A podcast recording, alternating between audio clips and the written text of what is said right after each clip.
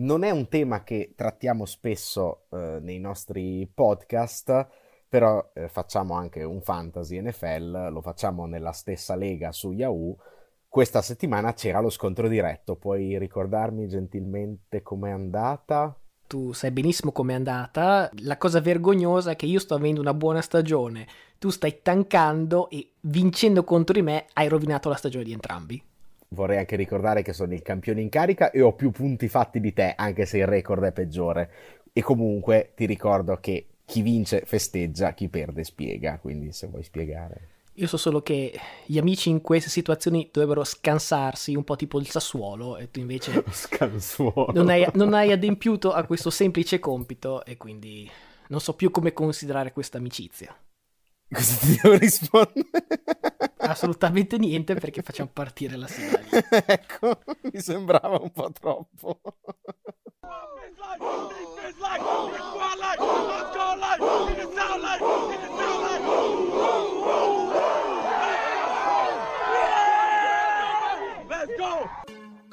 Costretti a una domenica senza football perché avevate la squadra in bye? Non vi preoccupate, c'è cover 2.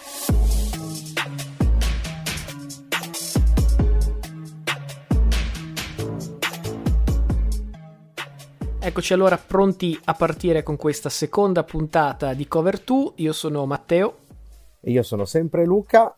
Come al solito ormai cominciamo con l'analisi delle partite che sono un po' quelle principali di questa, di questa settimana appena trascorsa, la week 7 di NFL. Vediamo un po' cosa ci proponi. Quindi apriamo questa Week 7 con un'altra sonora sculacciata partita dai Chiefs che sono stati dominati a domicilio da parte dei Tennessee Titans per 27 a 3. Il punteggio poteva essere ben più punitivo visto che all'intervallo Tennessee era già 27 a 0. Beh, quindi dai, bicchiere mezzo pieno per Kansas City che ha vinto il secondo tempo 3 a 0. Forse un po' poco. Dopo la vittoria nel Monday Night contro Buffalo, Tennessee fa un altro scalpo di peso e si rilancia in AFC. La cosa più importante lo fa raccogliendo la sfida lanciata dai Chiefs, che è più o meno riassumibile in un tutti contro Derrick Henry. Infatti, stando alle statistiche, ho trovato che Kansas City ha piazzato 7 o più difensori nel box in 26 delle 29 corse di Henry. Ecco, se questo vi suona familiare è perché sostanzialmente è lo stesso piano partita riciclato dal Championship 2020 quando Kansas City sbarrò la strada a Henry scommettendo che Tunnel non fosse in grado di vincerla senza il suo ariete, al tempo Kansas City ebbe la meglio, stavolta ecco, data un filino peggio perché, ok, Henry tenuto sotto le 100 yard per la prima volta in stagione, ma Titans stavolta pronti alla controbossa e ottimo Tunnel che va a punti in ciascuno dei primi 5 drive della partita. Non voglio assolutamente togliere nulla al, al quarterback, però Diciamo che la difesa di Kansas City ha di nuovo dato una grossa mano agli avversari.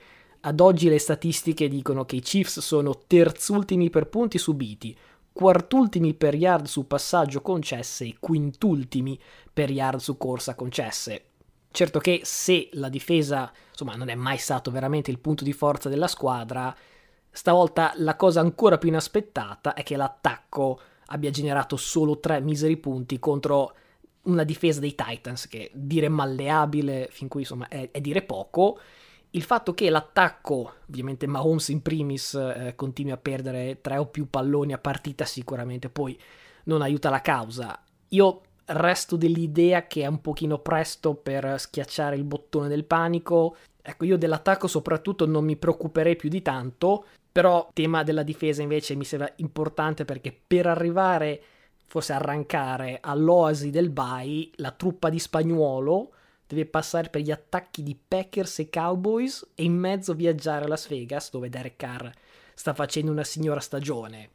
L'anno per i Chiefs, secondo me, non è ancora perso da buttare, però questo novembre mi sembra molto da dentro fuori i Titans, prima di questi due scalpi eccellenti, si erano fatti scalpare, se si può dire, a loro volta dai Jets. Quindi, insomma, mi sembra che l'AFC sia una discreta Royal Rumble dove la buccia di banana è dietro l'angolo e, insomma, non, non, non si capisce chi sia la vera dominatrice. Questo è un po' a favore di Kansas City, che anche se dovesse entrare ai playoff per il rotto della cuffia, poi chissà quello che può succedere. Detto che con questa difesa qui, sinceramente, a gennaio non vai da nessuna parte perché se ti ritrovi sempre a dover inseguire da meno 20, ok, una volta Mahomes può fare i miracoli e i suoi intercetti, tanti quest'anno, mi sembra 9 tutti nelle ultime 6 partite perché in week 1 non aveva fatto neanche uno. In questa partita non ha segnato neanche un touchdown, non so se era mai successo in carriera.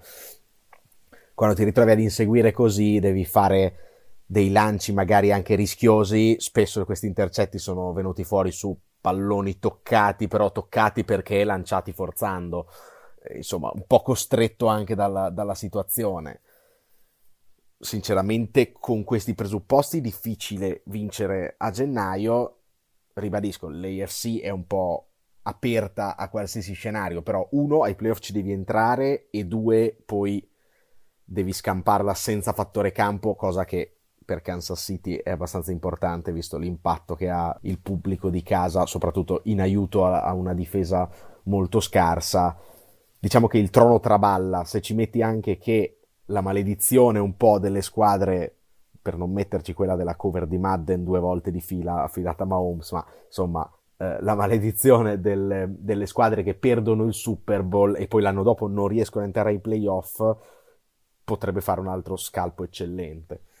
Andiamo ora a Baltimore a parlare della pesantissima vittoria di Cincinnati per 41 a 17 i Ravens erano una delle squadre più calde della Lega, reduci da 5 vittorie di fila e solo settimana scorsa avevamo celebrati no? per come avevano sorpreso tutti quanti a dispetto degli infortuni. Ecco, meno sfortunati in quel senso, ma forse ancora più sorprendenti sono questi Bengals e oggi appunto mi sembra obbligatorio parlarne.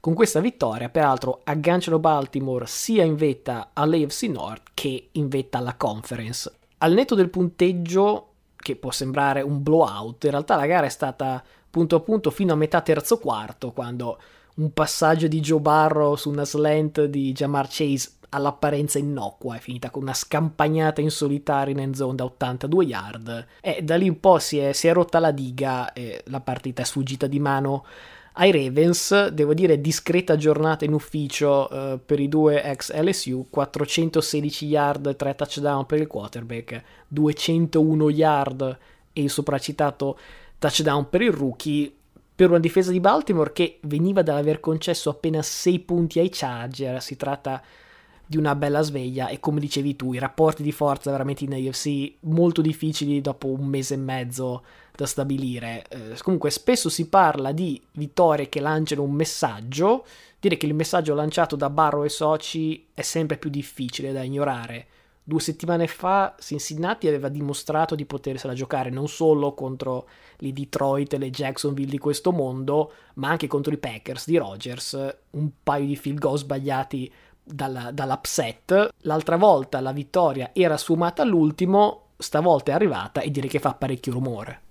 Sì, settimana scorsa avevamo eh, lodato in ogni modo i Ravens, però, e qui devo flexare altro che fantasy. Il vero flexare è perché nel pronostico bold che avevo dato era proprio la vittoria di Cincinnati, che secondo me valeva un po' di più di quello che, di quello che gli veniva accreditato sulla carta, anche appunto per eh, l'essere andato vicino all'upset contro, contro Green Bay. Sicuramente questa connection tra Barro e, e Chase cresce di settimana in settimana e un po' alla faccia di chi diceva ah ma non lo dovevano scegliere, dovevano prendere un lineman perché se no eh, Barro viene ucciso, non mi sembra che in questo momento ci sia questo problema, la squadra ha un gioco di corse abbastanza solido che i Ravens hanno cancellato tra parentesi, ma non è bastato.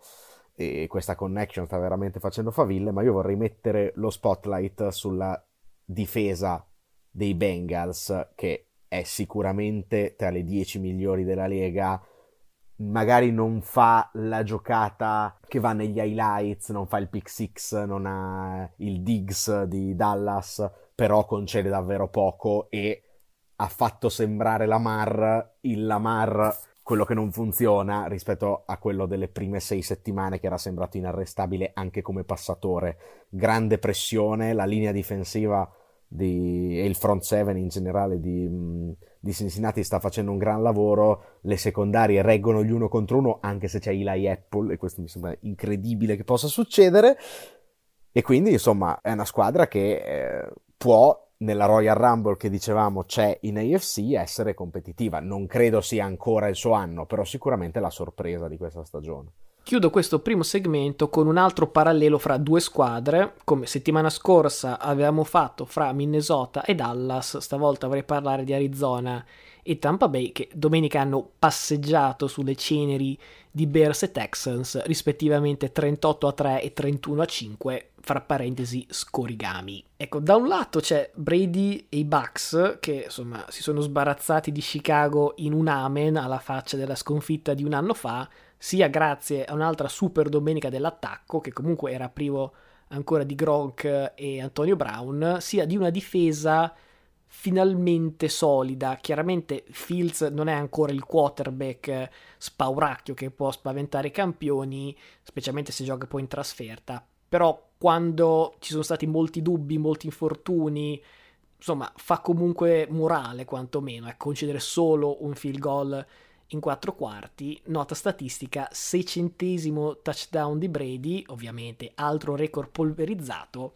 pallone che era stato donato da eh, Mike Evans a un fan e poi è stato recuperato in cambio di un bottino non da poco, visto che il valore non era male pare che Brady abbia fatto sapere che al fan che ha restituito il pallone dopo contrattazione siano stati dati mille dollari di buono sconto sul, sullo store della squadra, più un altro pallone della gara, più qualcosa di carino, virgolettato, di Brady, quindi chissà, una jersey o qualcosa autografata, chi lo sa. Mi sembra il minimo, visto che penso che quella palla valga almeno almeno un 100.000 dollari, ma proprio sono stato basso. Eh, infatti volevo dire, spero che il regalino sia tipo una Tesla o due, perché sicuramente i mille dollari di coupon per lo store mi sembra un pochino un una mossa povertà. Un po' più traballante, almeno all'inizio, invece la vittoria di Cardinals, che sembrano andare a Houston come turisti, e così si ritrovano subito sotto 5-0 a sorpresa. Diciamo che i successivi 31 punti filati sono ben più in linea con le aspettative che tutti noi avevamo, Sottolineo anche il debutto di Zach Ertz con tanto di touchdown e insieme a Dallas, stavolta in bye, opinione personale, Bucks e Cardinals sono le due squadre più costanti e soprattutto a larghi tratti schiacciasassi dell'intera NFC. Se l'AFC è molto aperta, direi che queste tre squadre forse ci, ammette, ci metterei anche i Rams, che però contro Detroit non hanno fatto tutto questo figurone. Comunque direi che queste tre squadre, quattro squadre sono un pochino lassù. In stagione il calendario non propone un testa a testa fra Arizona e Tampa Bay, però chissà che un po' come nel wrestling i sceneggiatori non abbiano scelto di farci assistere allo sconto fra pesi massimi proprio nel main event della conference. Se l'AFC è una Royal Rumble dove più o meno chiunque, a parte 4-5, può dire la sua, l'NFC è un po' il contrario ce ne sono 4-5 che però sono più forti di tutte quelle dell'AFC, almeno per quello che si è visto finora, però ecco 4-5 che sono tutte belle, belle toste. Arizona adesso ha proprio questo test con Green Bay settimana prossima che direi potrebbe definire o ridisegnare un po' le, le gerarchie dell'NFC.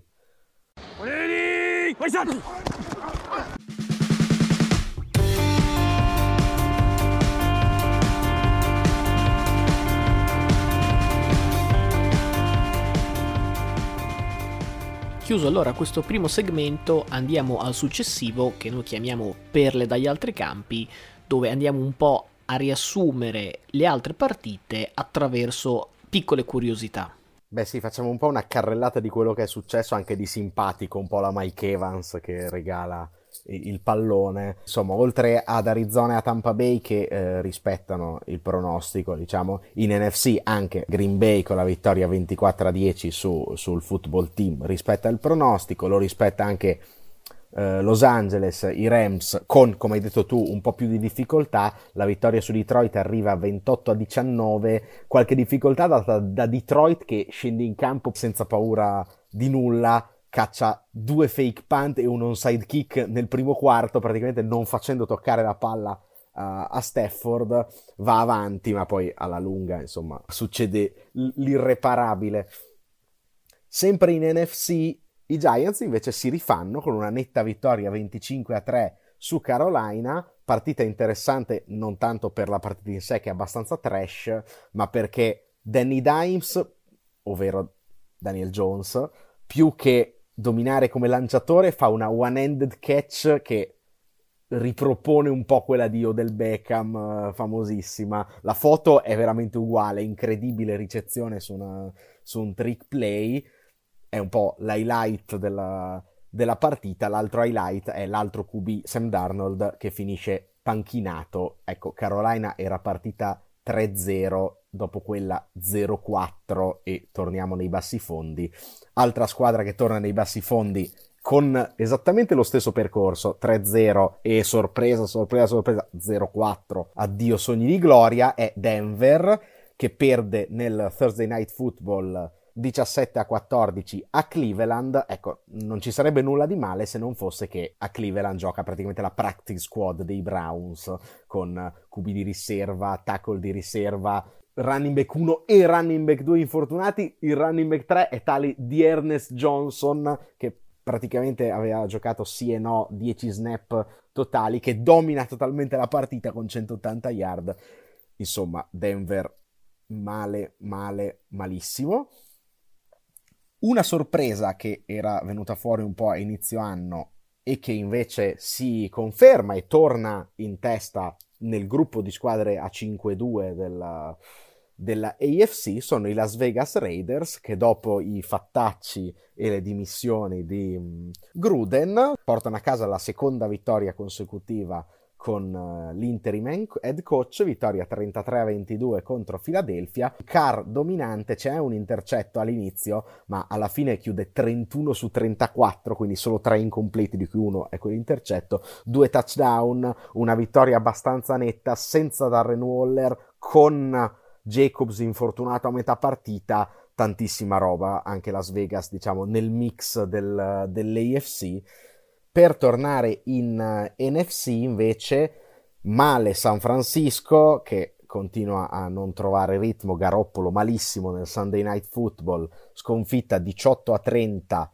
contro Indianapolis, in casa c'è un diluvio universale su uh, Santa Clara, il problema è che oltre che scendere l'acqua cascano anche i palloni, sette fumble totali tra le due squadre, due persi da ogni squadra, quindi quattro persi eh, in totale Garoppolo lancia due intercetti, oltre a essere colpevole di uno dei due fumble detti prima. Non fa tanto meglio Vance, a cui viene attribuito un fumble che in realtà, a mio avviso, è un intercetto, tra l'altro intercetto osceno, perché tipo shovel pass nelle mani del, del difensore. Altro lancio terribile nelle mani di un difensore droppato. Alla fine, nel complesso, Vance gioca una partita migliore, anche se questo paio di porcate contro altre squadre potrebbe costare caro. E Indianapolis un po' rivede la luce in un AFC che abbiamo detto molto, molto equilibrata.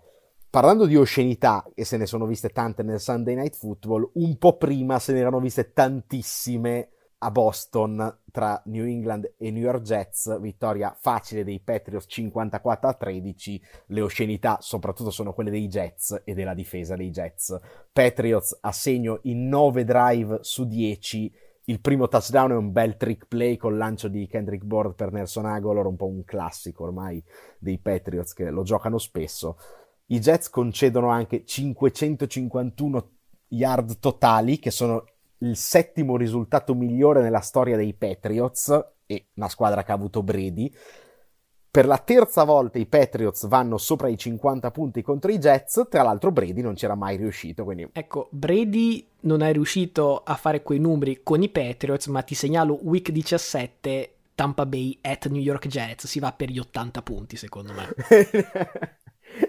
Temo che ci sarà da, da, divertirsi per gli statistici. Miami, come commentare Miami? Sconfitta 28 a 30 in casa con Atlanta.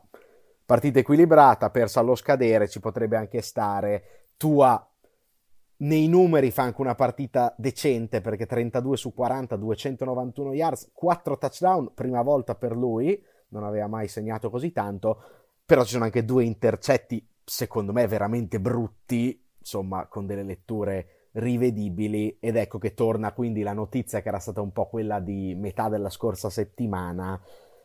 Possibile trade per, si era parlato di una possibile trade per Deshaun Watson, poi è tutto stato smentito, Flores ha detto tu è il mio quarterback, ecco sei il tuo quarterback però fanno sei sconfitte consecutive, è vero che metà delle partite le hai anche saltate tua, però non, non, non gira buona aria a, a Miami diciamo.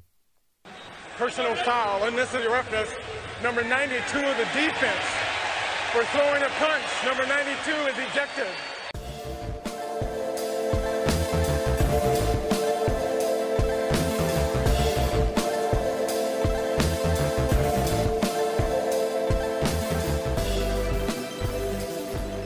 E allora su questo argomento vorrei espandere un attimino il ragionamento, come hai detto te, dopo alcuni mesi di silenzio radio assoluto, in settimana erano tornate a farsi sentire le voci su una possibile trade di Deshaun Watson e i Miami Dolphins, appunto come anche in quest'estate, continuano a essere i favoriti per, per arrivare a Watson. La storia non è ora necessariamente più avvincente di quanto non lo sia stata in estate, anzi se vogliamo al massimo è anche più nebulosa perché dal lato di Watson non ci sono novità sulla, sulle numerose cause per violenza sessuale la Lega dal canto suo continua a essere tutt'altro che proattiva e questo non è neanche sorprendente.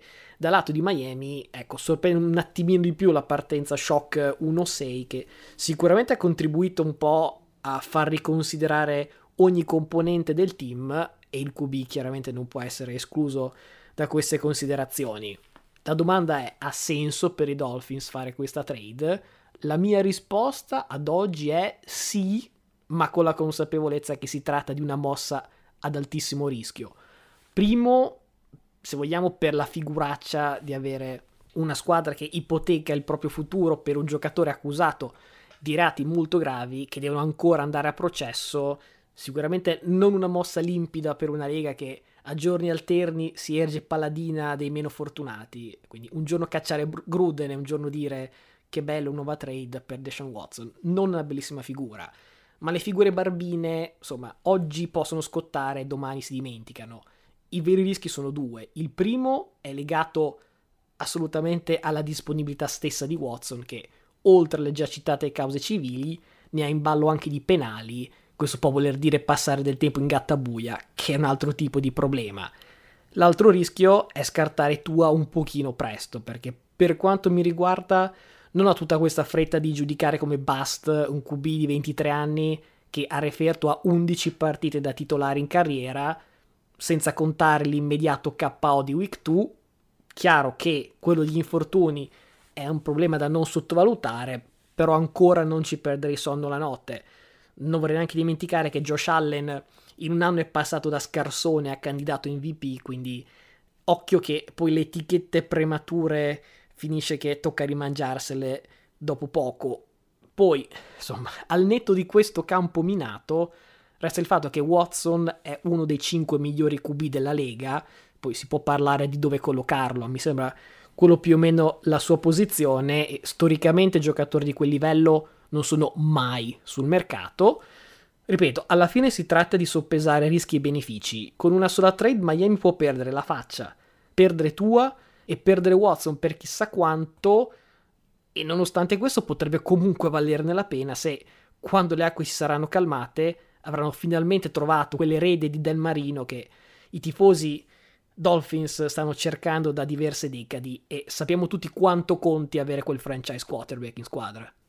La trade per i Dolphins ha senso a seconda di qual è la contropartita che eh, è richiesta per Watson potrebbe partire un rene e quando hai una squadra che parte 1-6 e dai via tutto quello che hai per far crescere la squadra, per prendere un QB, poi rischi di ritrovarti, ecco che hai di nuovo Watson con degli scappati di casa, cioè stessa situazione di, di Houston. è chiaro che lui vuole andare via da Houston, quindi il prezzo tendenzialmente dovrebbe abbassarsi anche perché le incognite sono tante. Se il prezzo è accettabile, la trade ovviamente ha senso, perché hai voglia a dire bisogna dare tempo a tua, sono anche d'accordo che bisogna dare tempo ai giocatori, però il problema è che vive sempre nel confronto con hanno passato Herbert per prendere lui, punto primo, punto secondo, vive col confronto di è salito, è passato titolare nella squadra con cui Fitzmagic stava dominando e l'ha affossata. Quindi, insomma, sembrano un po' anche colpe sue qui nel mezzo, visto che l'anno scorso con Fitzmagic la squadra era in zona playoff. Poi, finale di stagione, così così, dici, diamogli tempo perché è rookie, comincia la stagione successiva, parte malino, si rompe, rientra male, vediamo, eh, gli si può dar tempo fino a fine stagione, tanto questa stagione ormai è in vacca, però non so quanto Miami possa aspettare. L'anno scorso sembrava avere una squadra pronta a cui mancava solo quel pezzo lì. Se adesso pensano di avere ancora la squadra pronta, è una trade che ha senso. Se la squadra si è dimostrata non pronta, allora non so se ha senso ipotecare il futuro per un QB che comunque, oltre a delle incognite, comincia, comincia anche a passare. È giovane, ma passano gli anni, sta fermo, ma passano gli anni. Eh, ma forse quella è, è, la vera chiave di lettura, cioè proprio perché la stagione è andata, si può pensare di tradare qualche giocatore tipo i vari Xavier Howard, Byron Jones, magari fare cassa e approfittare ancora di più. Penso peraltro che abbiano anche un'altra prima scelta nel prossimo draft, quindi tanto vale dire la squadra, quella, quei pochi giocatori buoni che abbiamo li diamo via, rifondiamo tutto su Watson, poi come detto prima cioè può andare molto bene o molto male. Questo è ancora presto per dire. Sì, solo che Watson voleva andare via per andare in un posto in cui può vincere. Non so se sia questo proprio lo spot migliore per lui, visto come si sta mettendo le cose. Però, insomma, se girano queste voci, qualcosa di vero ci sarà. Le opzioni sono Carolina e Denver. Almeno a Miami c'è il sole, non lo so. Fattore comunque da non, da non sottovalutare. Passes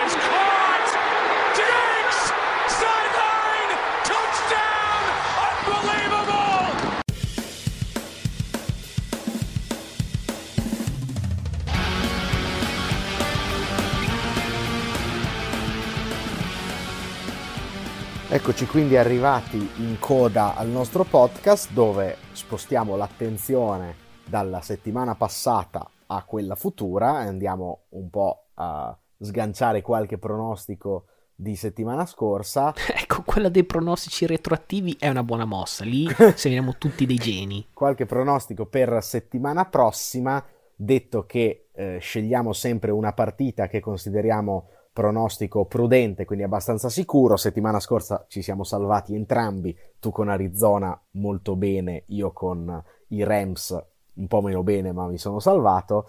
E uno, un pronostico che definiamo pazzo e che si può considerare una bold prediction, cioè una sfavorita che va a fare l'upset. Il mio pronostico prudente settimanale va con i Cincinnati Bengals che giocano in trasferta contro i New York Jets se vogliamo fare un pochino di storyline dove non esiste, si potrebbe dire che insomma è una partita che ha l'aspetto di, di una gara trappola, visto che è non solo contro una squadra chiaramente in crisi, ma soprattutto a cavallo di due scontri divisionali. Chissà che Cincinnati non sia un pochino a far baldoria dopo la vittoria contro Baltimore e non sia già con la testa a Cleveland settimana dopo. Ecco, ecco, se vogliamo fare un pochino di fantasia, in realtà i Bengals sono in uno stato di grazia, non mi aspetto che Zach Wilson, Joe Flacco, chi per loro, insomma, avrebbero comunque opposto alcuna resistenza. Pronostico pazzo, direi che è finalmente tempo di dare a Detroit una vittoria e gliela diamo contro Philadelphia in casa.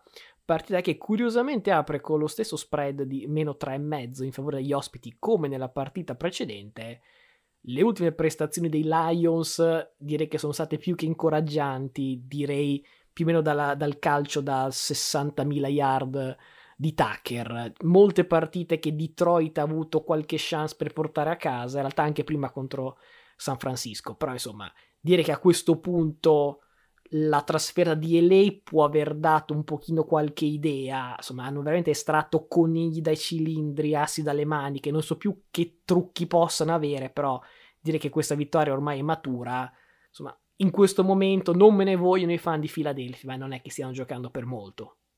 Ecco, vado col mio pronostico prudente.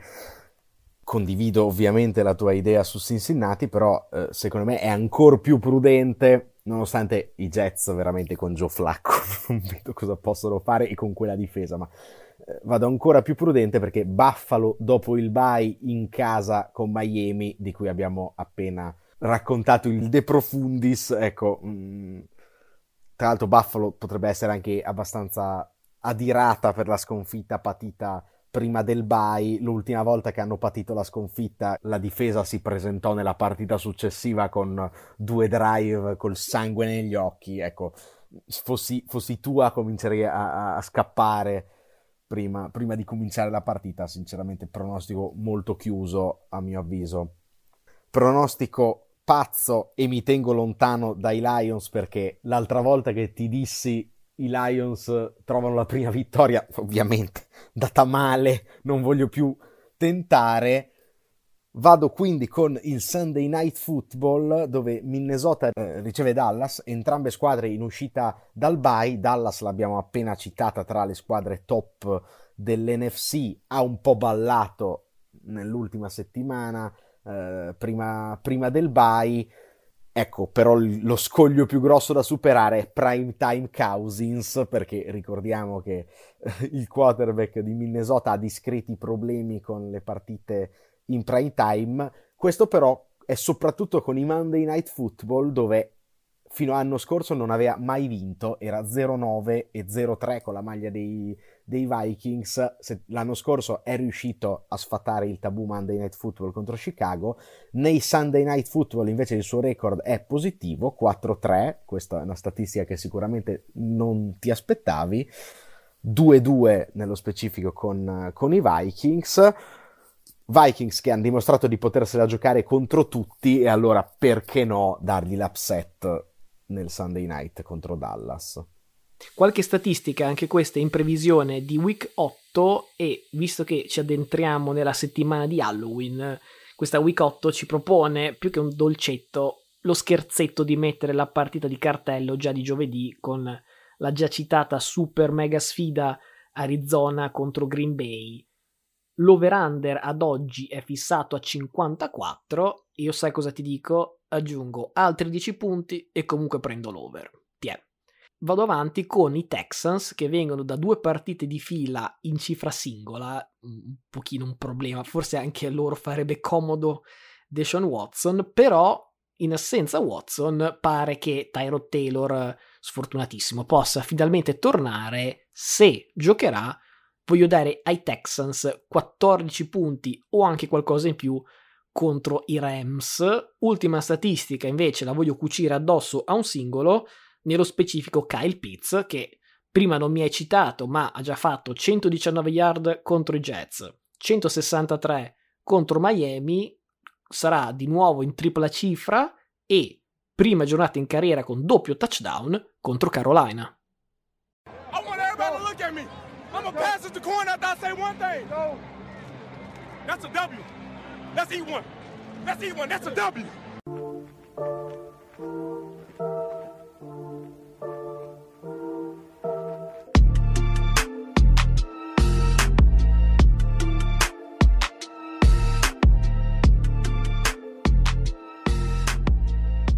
Chiudiamo con la carrellata un po' di partite da non perdere ricordando ai nostri fans italiani che in Italia sabato notte cambia l'ora e quindi partite della domenica invece che alle 19 e alle 22 saranno alle 18 e alle 21 e i prime time games saranno all'1.20 e non alle 2.20. Carrellata che ovviamente parte dal Thursday Night Football che hai citato anche tu con Arizona che riceve Green Bay in quella che è un po' Eh, la sfida per la leadership nel, nell'NFC.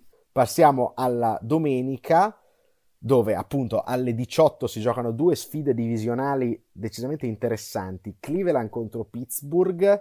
Cleveland soprattutto bisogna capire chi gioca.